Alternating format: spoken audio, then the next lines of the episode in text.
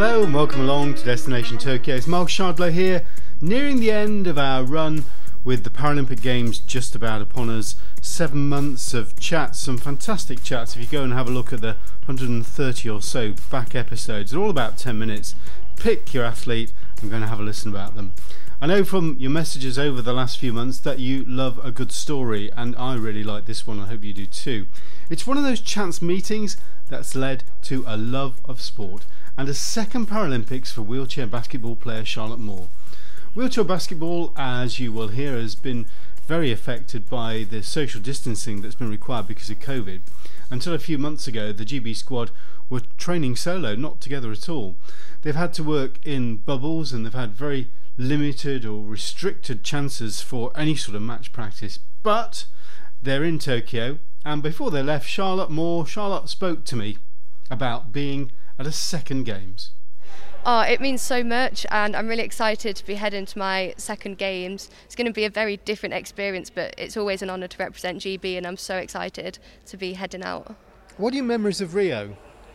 Um, I have a lot of memories from Rio, and for me, it was just a whole new atmosphere and experience, being surrounded by so many different athletes that are all amazing at what they do.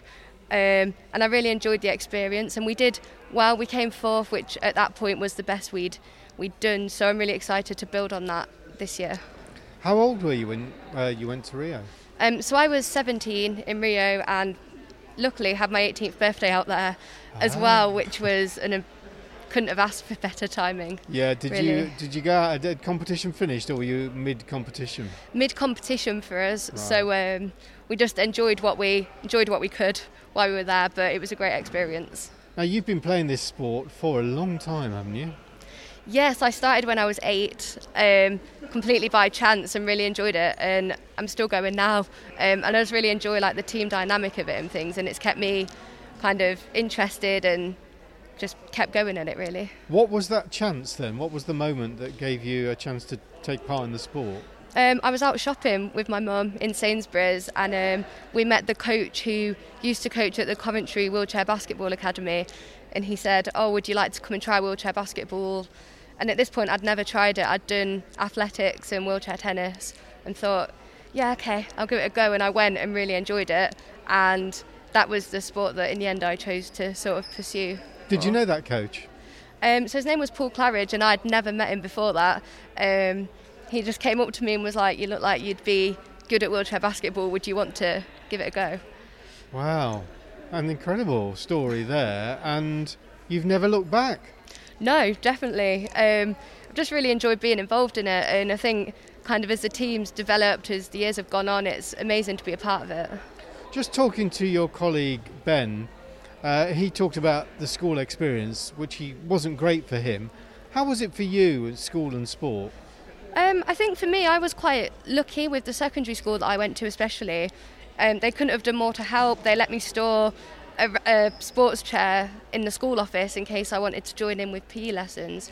So I think I was really lucky with the teachers that I that I had, and they were really willing to help. Because I know that other people from around the same area as me who went to a different school had very different experiences with that. So I think that um, trying to do sport in school as a disabled person can be really difficult, and I think a lot of it is how sort of the teachers are educated and what they know about disability sport, and hopefully that will continue to grow as time goes on, so more people can get involved and um, be able to try sport from a younger age. That's great to hear.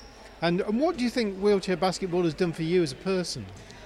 I think it's really helped me just come out of my shell. I used to be very shy, didn't really, really like to kind of get involved in too much, whereas now I'm happy, talk to people a lot more. I've got to know so many people um, just from being a part of it, which is amazing. And it's took me to some amazing places that I never thought I'd have gone to and achieved things that I always wanted to do but wasn't sure when. And yeah, I think it's took me to a lot of places and new experiences. And I guess your family must be proud of what you've achieved as well. Yeah, 100%. I think cause ever since I was young, it was always my family that wanted me to get involved in sport and stay fit and healthy, and they took me to everything.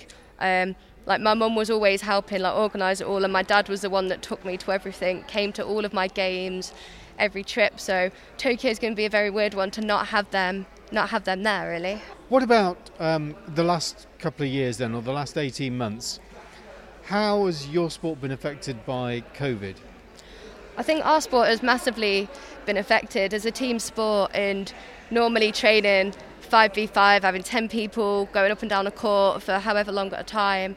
It's quite a physical sport, a lot of contact and things like that. And I think our sport was massively affected. So from the very start, sort of for the first few months, it was literally train on your own, can't share a ball with anyone at all.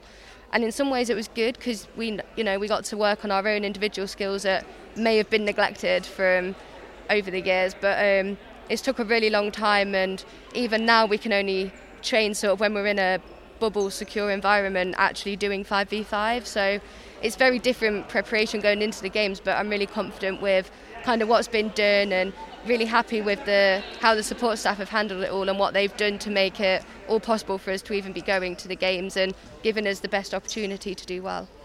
Yes, I guess it's quite quite an effort and task to, to get you on the plane and to, to sort things out the other side as well with all the various issues that there are both in this country and in Tokyo.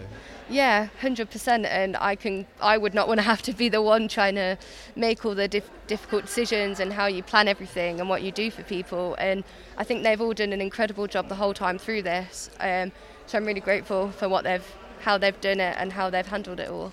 And so, uh, you, it seems to me that we're here today at Loughborough University, which is where your your training blocks are. That you can now actually, they've, they've found a way of getting you all together. Yeah, definitely. And I think being in this bubble environment and allowing us to actually, you know, be able to play five on five on court is just all we could ask for, really. Um, it's great preparation, and it's nice just to be able to play with your whole team again and be around, be around your team. Um, and it's really nice to build those connections with people again and just get used to having that many people around. And do you know what your competitors over in Tokyo have been up to at all? I mean, have they been able to practice more or less, or is it the great unknown? I think heading into Tokyo, you know, there's so many strong teams, both for the women and for the men, and I think all we can do is kind of focus on our own preparation. Um, but I think that heading into it, we can be confident in what we've done and just go out there and play our game and take every game as it comes, really.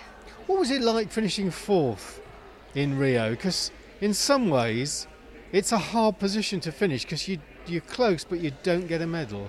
Yeah, it was. It was really heartbreaking, and I think it was really hard to come away from that, even though it, you know, it was a step in the right direction. Because the World Championships before that, we were fifth, so to get fourth was, you know, that was a real positive. But I think it was really hard to take that.